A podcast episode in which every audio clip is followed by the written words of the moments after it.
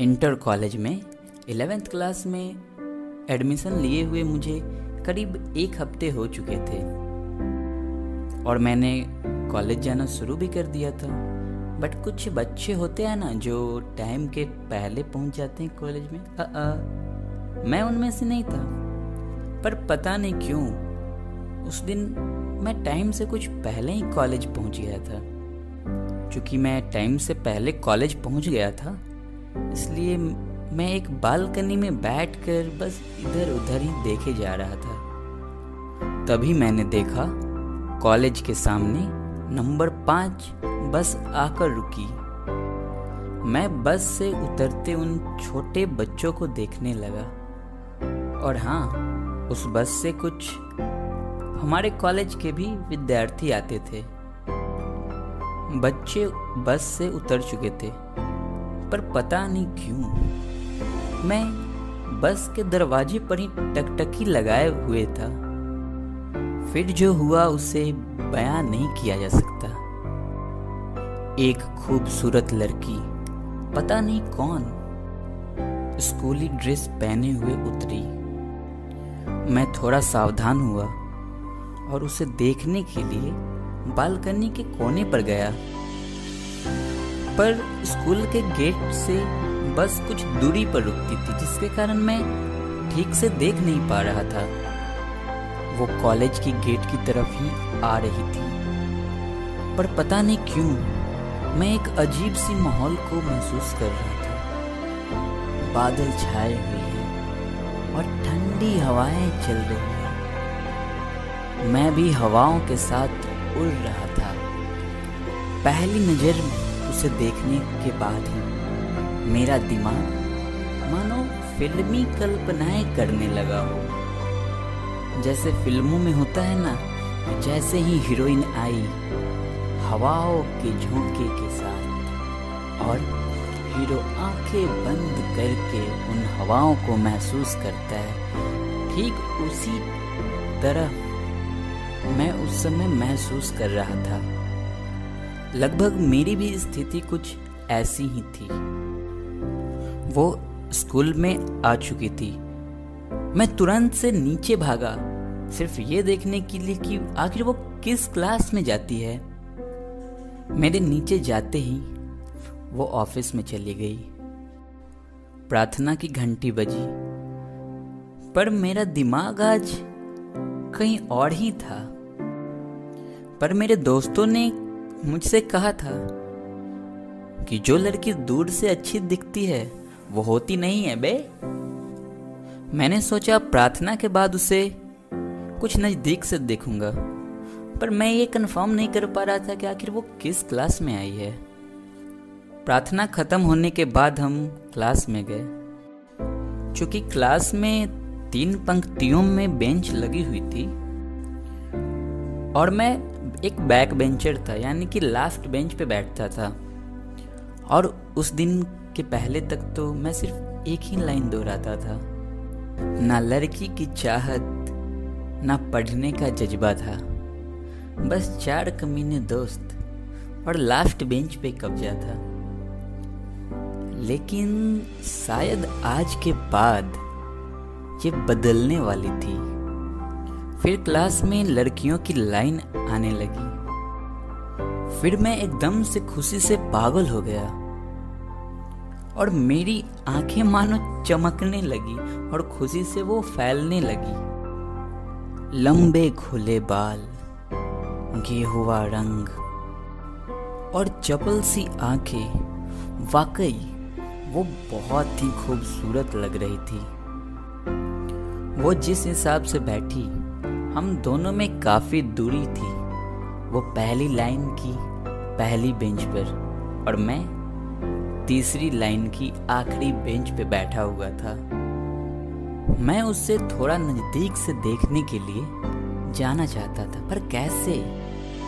पर अचानक से मेरे दिमाग में एक आइडिया आया और मैंने अपना बोतल, बैग से निकाला और उसमें पानी भरने के बहाने चल दिया।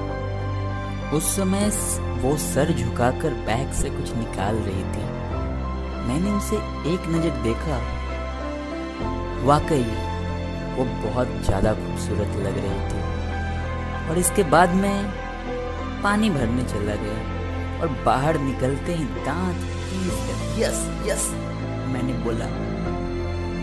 मुझे ऐसा महसूस हो रहा था, मानो मुझे सपनों की रानी मिल गई हो। मैं पानी भर के क्लासरूम में आया। वहाँ टीचर आ चुके थे और उसका नाम मुझे पता ही चलने वाला था। फिर भी मैं उसका नाम गेस कर रहा था। क्या होगा उसका नाम? पूजा? अरे नहीं नहीं नहीं। या फिर रानी? हाँ ये हो सकता है। या फिर धन्नो भी हो सकता है। अरे नहीं यार, धन्नो तो घोड़े का नाम रहा था, ये कैसे हो सकता है? मैं अभी क्या क्या सोच रहा हूँ। इन्हीं कल्पनाओं में मैं खोया हुआ था, तभी अटेंडेंस चालू हो गई। सुमन प्रेजेंट सर ओ तो ये नाम है उसका। मैंने थोड़ा हँसते हुए बोला, कितनी मीठी आवाज़ थी उसकी। मेरा मन आज पता नहीं क्यों बचकानी हरकतें कर रहा था। हालाँकि क्लास में बहुत सारे स्मार्ट लड़के थे। मैं तो उनमें कुछ भी नहीं था। फिर भी मैं आत्मविश्वास से भरपूर था। और मैं दिमाग में बोले जा रहा था, तुम मेरी हो सुमन धीरे धीरे दिन बीतते गए और मैं उसके हरकतों पे नज़र रखने लगा था। और हर एक लड़के पर भी कौन उसे देख रहा है? अब तक मैं उसका नेचर जान चुका था। बिल्कुल सालीन। रंगीन दुनिया से बिल्कुल हटके, सकारात्मक विचारों वाली और मोबाइल इंटरनेट से बिल्कुल दूर, मेरा दिमाग खोया खोया सा रहने लगा था। हालाँकि मैं शायर मिजाज का था इसलिए उसके हरकतों पे कभी कभी शायरी बोल दिया करता था। और मेरे दोस्त भी वाह वाह रपेट देते थे। कुमार सानू और मोहम्मद रफ़ी की गाने सुनने की आदत सी हो गई थी। पर अभी तक मैं उससे अपने दिल की बात नहीं बता पाया था। इलेवेंथ की वार्षिक परीक्षा खत्म हुई। हमारे सेक्शन के 800 बच्चों में से 20 बच्चों ने टॉप किया था। जिसमें मुझे लेकर एक और लड़का था। मेरा स्थान तेरहवा आया था और उसका अठारहवा। इस कारण से मेरा स्टेटस बढ़ चुका था और क्लास के सभी लोग थोड़ा इज़्ज़त देने लगे थे। इज़्ज़त, समझ रहे हो ना? बहुत बड़ी चीज़ होती है यार। टीचर ने हमारे लिए सभी से तालियाँ बजवाई, पर मेरी नज़र तो सिर्फ़ उसे ही निहार रही थी। सभी लोग मेरी ओर देखकर ताली बजा रहे थे। तभी मेरी नज़र अचानक से सुमन की नज़रों से लड़ गई और मेरा दिल ज़ोर ज़ोर से धड़कने लगता है। और अब शायद वो भी मुझे कुछ कुछ नोटिस करने लगी थी। मैं उसे प्रपोज करना चाहता था। मैंने ये बात अपने एक छिछोड़े दोस्त को बताया। तो उसने कहा, चलो चलते हैं, अभी तुम्हारे साथ। और तुम बोल देना यार, डरते किस बात से हो? इंटरवल हो चुका था, और वो क्लास में अकेली बैठी हुई थी।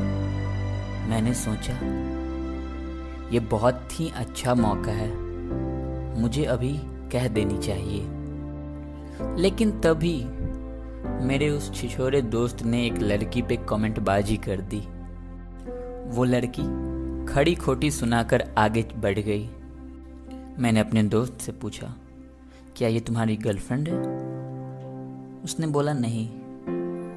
और ये सब करते हुए सुमन ने हमें देख लिया था और मैं उस समय समझ गया कि आज गेहूँ के साथ घुन भी पिस गया है। वो मुझे देखकर गर्दन नीचे हिलाई जा रही थी। शायद वो मेरी आकलन कर रही थी। उस दिन मैं खुद की नज़रों में नीचे गिर चुका था। बचपन का दोस्त था वो छिछोरा इसलिए मैंने उसे कुछ बोला तो नहीं, बट आगे से ऐसे ना करने की हिदायत दी। छिछोरा भी इस बात से दुखी था। मैंने एक दिन छिछोरे से कहा, यार, उसके बारे में कुछ पता करके मुझे बताओ ना। और अगले दिन वो एक लंबी लिस्ट के साथ मेरे पास था। मेरे दोस्तों ने मुझे बताया कि उसे लिखना बहुत पसंद है। और वो स्कूल की वार्षिक पत्रिका में कविता देने वाली थी। मैं बहुत खुश था, क्योंकि मैं उस समय भी कुछ कविताएँ कर लेता था। और सुमन को इम्प्रेस करने का इससे अच्छा कोई तरीका हो ही नहीं सकता था। मैंने एक अच्छी खासी कविता लिखकर अपनी एक अच्छी सी क्वालिटी वाली फ़ोटो वार्षिक पत्रिका के लिए दी। महीने भर बाद वो पत्रिका हम सब के हाथों में थी। पत्रिका के हाथ में आते ही मैंने जल्दी जल्दी सुमन की कविता वाली उस पेज को ढूँढने लगा, जिसमें उसकी कविता छप। छपी थी। कविता के ऊपर उसकी एक धुंधली सी तस्वीर के साथ लिखा था, सुमन, क्लास ट्वेल्थ बी वो कविता बारिश पे लिखी गई थी। हालाँकि वो कविता थोड़ी बच्चों वाली थी, फिर भी ना जाने क्यों मैं बार बार उसी कविता को पढ़े जा रहा था। उस समय क्लास में अच्छी लेख और कविताओं की तारीफ़ हो रही थी। और मैं बस सुमन को ही देखे जा रहा था। तभी सुमन मुड़कर मुझे देखी और मुझे ये समझते देर नहीं लगा कि वो भी मेरी ही कविताएँ पढ़ रही है। कुछ समय तक वो मुझे देखती रही और मैं भी उसे देखता रहा और उसके बाद वो हल्की सी मुस्कुराई और फिर मैं भी मुस्कुराने लगा। मेरा दिल मानो बाग बाग हो गया। हमारे क्लास का इंटरवल हो चुका था और हमारे क्लास में मैं, मेरा छिछोरा दोस्त और कुछ लड़कियाँ थी और हम लोग इस पे डिस्कशन कर रहे थे कि किसने कितनी अच्छी लेख और कविताएँ लिखी है। पर तभी वहाँ पे सुमन आती है। मैं अचानक से चुप हो गया और वो बेंच पे बैठते हुए बोली, तुम बहुत अच्छा लिखते हो। मैंने थैंक्स बोला और मेरे दिल की तार बजने लगी। मेरा दिल बोल रहा था कि, बेटा, तुम लपेट के बतियाओ। तभी एक लड़की बोली, अरे, ये तो शायरी भी बहुत अच्छा करता है। तो सुमन बोली, क्या सच में? ऐसा क्या? अरे, तुम्हें पता नहीं है क्या? सबसे ज़्यादा तो ये तुम ही पे करता है। वो लड़की बोली, मैं थोड़ा सा घबरा गया। और मैंने परिस्थिति को संभालते हुए बोला, अरे सुमन, वो कुछ भी बोलती रहती है यार, उस पर ध्यान मत दो तुम। वैसे तुम्हारी कविता भी लाजवाब थी। वो मुझे धन्यवाद देती हुई बोली, लेकिन तुम्हारा काफ़ी अच्छा है। मैंने इस बात को दोहराते हुए बोला, नहीं नहीं नहीं तो हम दोनों कुछ देर तक चुप रहे और एक साथ खिलखिलाकर हंसने लगे। मेरी हँसी तो वैसे भी सियार जैसी थी, लेकिन उसकी हँसी तो इतनी सुरीली और दिल में घंटी बजाने वाली थी कि बिन बादल बरसात और बिन घटा मोड़ नाचने वाली थी। और ऐसे ही हम लगभग दस मिनट तक बातें करते रहे। और जब स्कूल की छुट्टी हुई, तब मैं अपनी साइकिल निकालकर बस के पास उसे देखने के लिए खड़ा था। वो आई, बस में बैठी और चली गई। आज मेरा दिल उछल उछल के धड़क रहा था। तेज धूप भी बर्फीली हवाओं का एहसास करवा रही थी। पता नहीं मुझमें कौन सी आज आंतरिक शक्ति आ गई थी। कौन साइकिल चला रहा है और सड़क पे ऊंचाई, ढलान, चढ़ाव कुछ पता ही नहीं चल रहा था। रास्ते में कौन आ रहा है, कौन जा रहा है, कोई सुध था ही नहीं। अब स्कूल में उससे रोज बात होती थी। कभी मैं उसे अपनी कविताएँ सुनाता था तो कभी वो अपनी सुनाती थी। बोर्ड एग्ज़ाम को एक महीना बाकी रह गया था और हमारी स्कूल अब बंद होने वाली थी। और शायद हमारी मुलाकात अब दो महीनों की बाद होने वाली थी। घर जाते समय हम दोनों मिले। मैंने उसे एग्ज़ाम के लिए बेस्ट ऑफ़ लक कहा। उसने मुझे भी कहा और साथ में ये भी कि पढ़ाई में ज़्यादा ध्यान लगाना। कुछ दिन तक शायरी और कविताएँ बंद कर दो। वो मुस्कुराई और बस में बैठ गई और मुझे बाय बोलकर चली गई। मैं बगल में खड़ा था और वो खिड़की से देख रही थी। शायद उसे ये एहसास हो चुका था कि मैं उससे प्यार करता हूँ। आज मैं बहुत उदास था और शायद वो भी, वो चली गई और मैं एक टक निगाहों से उसे देखता रहा। मेरे आँखों में आँसू थे। तभी मेरा छिछोरा दोस्त आ गया और ढाढ़स बंधवाने लगा। फिर मैं ये सोचकर बहुत खुश हुआ कि एग्ज़ाम के बाद सभी को एक बार स्कूल आना है। उस दिन हमें अच्छे रिज़ल्ट और अच्छे भविष्य की शुभकामनाओं देने के लिए हमें बुलाया जाना था। किताबें और उसकी कसमकस के बीच एग्ज़ाम खत्म हुआ। मेरे सभी पेपर अच्छे से गए थे और मैं बहुत खुश था और लगभग एक हफ़्ते बाद हम सभी को स्कूल में बुलाया जाना था। मैं बेचैन था, मेरी नींद गायब थी और मुझे भूख भी बहुत कम लगती थी और मेरा दिमाग कल्पनाओं के समंदर में गोते लगाते रहता था और मैं यही सोचते रहता था कि क्या सुमन उस दिन आएगी। वो साड़ी में होगी या फिर किसी और ड्रेस में? आखिर वो दिन आ ही। गया उस दिन मैंने रात को जैसे तैसे दो बजे सोया और सुबह चार बजे उठ गया। फिर मैंने सात बजे नहाकर और हल्का फुल्का चाय बिस्किट का नाश्ता करके और चेक वाली शर्ट और स्पिच, डीओ लगा के मैं एकदम रेडी था। और मैंने स्कूल जाने के लिए अपनी बाइक निकाली और स्कूल की तरफ़ चल दिया। दस मिनट में मैं स्कूल पहुँच चुका था और वहाँ पे मेरे कई दोस्त पहले से पहुँच चुके थे। मैं उनसे गले मिला और हम लोगों की कैसे एग्ज़ाम गई बस ये बातें करने लगे। तभी मेरे एक दोस्त ने मेरे पेट पे हल्के से मारा और बोला, क्या बात है भाई, आज तो बहुत ज़्यादा हैंडसम लग रहे हो। मैंने उसे ठोक दिया और वो चुप हो गया। बहुत से दोस्तों से मुलाकात हुई। और अब बस के आने का समय हो चुका था और धीरे धीरे मेरी दिल की धड़कन बढ़ती चली जा रही थी। कभी कभी मैं ये सोचकर घबरा जाता था कि वो आएगी भी या नहीं।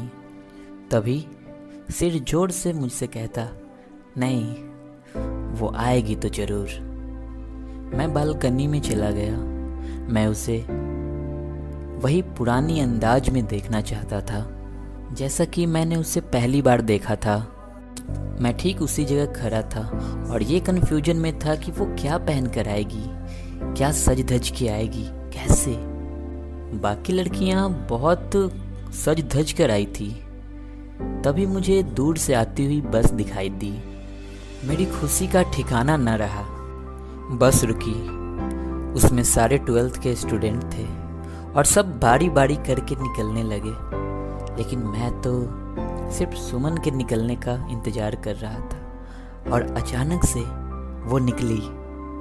वही स्कूल की ड्रेस, आँखों में वही चमक और दमकता हुआ उसका चेहरा, वही शालीनता। भला उसे किसी साज सज्जा की क्या ज़रूरत थी? ऐसा लग रहा था मानो दो साल पहले की घटना फिर से रिपीट हो रही है। उसी हवा के झरोखे को मैं आँखें बंद करके महसूस कर रहा था। उसकी नज़रें ऊपर उठी, वो मुझे देखी और मैंने उसे, मैंने ऊपर से ही बोला, हाय सुमन, कैसी हो? उसने कहा, पहले नीचे तो आओ। वो आज बहुत ही खुश दिख रही थी। मैं दौड़ा और नीचे गया। बिल्कुल उसके सामने, जी किया कि उसे बाहों में भरकर गले से लगा लूँ। दिल जोरों से धड़क रहा था। उसने मुझसे पूछा एग्ज़ाम कैसा बीता? मैंने कहा, नहीं, कुछ खास नहीं। तो वो बोली, चल झूठा, तुम्हारा और खास नहीं, तुम्हारा खराब जा ही नहीं सकता है। सुमन ने कहा, तुम बहुत स्मार्ट लग रहे हो। तो मैंने भी बोला, और तुम बहुत ज़्यादा खूबसूरत लग रही हो। हमेशा की तरह, और हम एक साथ हंस पड़े। स्कूल की कार्यक्रम खत्म होने के बाद हमसे बोला गया कि एक घंटे में छुट्टी होने वाली है। जिसको जिससे मिलना है, मिल लो। आज शायद आखिरी दिन था। फिर पता नहीं कब मुलाकात होगी। यही सोचते हुए हम दोनों आमने सामने बैठे हुए थे। आज मैं निश्चय करके आया था कि उसे आज अपने दिल की बात बता दूँगा। पर समय बीत रहा था और मैं कुछ बोल नहीं पा रहा था। पता नहीं क्यों। और उसकी भी हालत मेरी जैसी ही थी। वो भी कुछ बोलना चाहती थी पर बोल नहीं पा रही थी। हमें एक दूसरे के दिल के बात पता थी। बस जुबानी तौर पे कहना था और ये बहुत ही ज़्यादा मुश्किल प्रतीत हो रही थी। बात करते करते हमारी आँखें भर आई। और तभी अनाउंस हुआ कि जिसे बस में जाना है, वो बस में जाकर बैठ जाओ। ये सुनते ही मुझे ऐसा लगा, मानो मेरा दिल बाहर निकल गया हो। मेरा पाँव काँप रहा था और मुझे ऐसा लग रहा था कि दिल की बात दिल में ही रह जाएगी। मैंने उससे कहा, जाने दो ना बस को, मैं तुम्हें अपनी बाइक से पहुँचा दूँगा। वो बोली मुझे कोई दिक्कत नहीं है। लेकिन लोग क्या सोचेंगे और वो क्या बोलेंगे? तभी बस में बैठने के लिए फिर से अनाउंस किया गया। अब मुझे चलना चाहिए और ये कहते हुए वो उठ गई। उसकी आँखें नम थी और शायद मेरी भी। ये सुनते ही मानो मेरी धड़कन रुक सी गई हो और मैं धीरे धीरे हरासमेंट का शिकार सा होता गया। अब मुझसे रहा नहीं गया और मैंने आवाज़ लगाया, सुमन, रुको। ये सुनते ही सुमन ने पाँव वापस खींच लिए। मैं जल्दी से लड़खड़ाते हुए उसके पास गया और ये सोच लिया कि अब इसे बता ही दूँगा मैं अपने दिल की बात। वो गेट के पास खड़ी थी। मैं उसके पास गया, बिल्कुल पास। उस समय मेरा पूरा शरीर काँप रहा था और मैंने एक झटके में बोल दिया मैं तुमसे प्यार करता हूँ। उस समय मेरी नज़र झुकी हुई थी और उसके जवाब का इंतज़ार था। आखिरकार उसका जवाब आया, मैं भी। हम एकदम शांत थे। मैंने नज़र से नज़र मिलाया और कहा, पूरा बोलो ना। मैं भी तुमसे बहुत प्यार करती हूँ। और ये सुनते ही मानो मैं हवा में उड़ने लगा। मानो मेरे सिर से एक बहुत बड़ा बोझ हल्का हो चुका था। जी कर रहा था, कस के गले लगा लूँ, लेकिन बहुत लड़के आ जा रहे थे, इसलिए ऐसा कर न सका। हम दोनों खुश थे। वो बस में बैठने के लिए जाने लगी। आँसू पोछते हुए, क्या ये मिलन था, दो दिलों का? कैसी एक दूसरे से मिलन? हम दोनों की मिलन शायद धुंधली थी? लेकिन हम दोनों संतुष्ट थे। वो बस में बैठी और खिड़की से निहार रही थी। मैं बगल में खड़ा उसे बस चुपचाप देखता जा रहा था और बस के स्टार्ट होते ही मेरी आँखों में आँसू आ गए। बस चल पड़ी। अब सब कुछ शांत था और मैं कुछ देर तक अपनी बाइक पे बैठा रहा। तभी छिछोरा आया। मैंने बिना कुछ कहे उसे गले से लगा लिया। वो समझ गया कि कहानी बन गई लंडे की। उसने कहा, पार्टी कब दे रहे हो? मैंने बोला बे ले लेना बे कभी भी पार्टी। उसने कहा, फ़ोन नंबर लिया या फिर एड्रेस?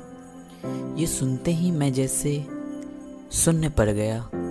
उसे जाते समय तो मैं बस उसे ही नहा निहारते रह गया।